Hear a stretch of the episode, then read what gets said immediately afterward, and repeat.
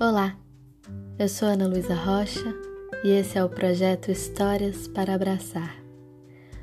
A história de hoje é mais poesia do que a história, mas é a história também, de certa forma, é a história de um menino que hoje eu resolvi ler, contar para vocês, como homenagem a um menino que também era peralta que eu conheci de longe, que tem um pai que carrega água na peneira.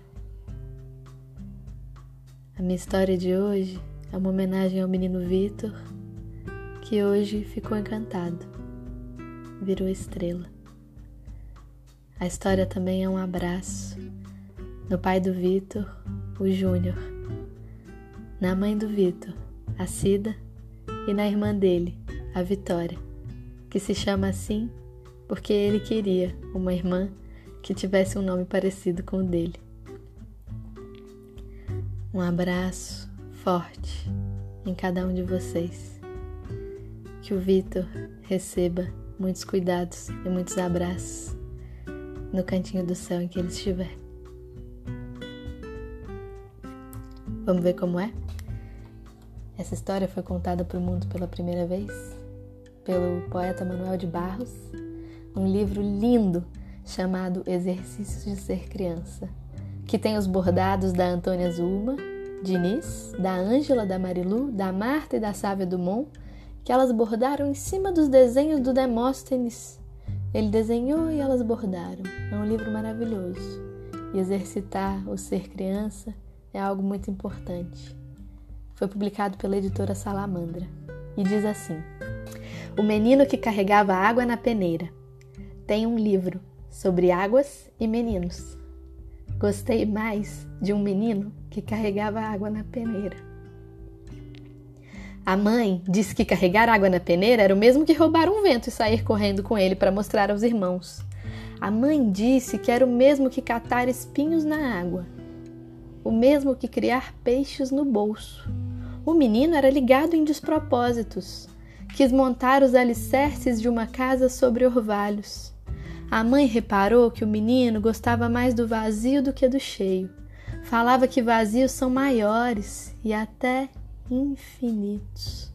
Com o tempo, aquele menino que era cismado e esquisito porque gostava de carregar água na peneira, com o tempo descobriu que escrever seria o mesmo que carregar água na peneira.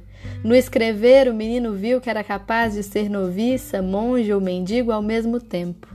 O menino aprendeu a usar as palavras.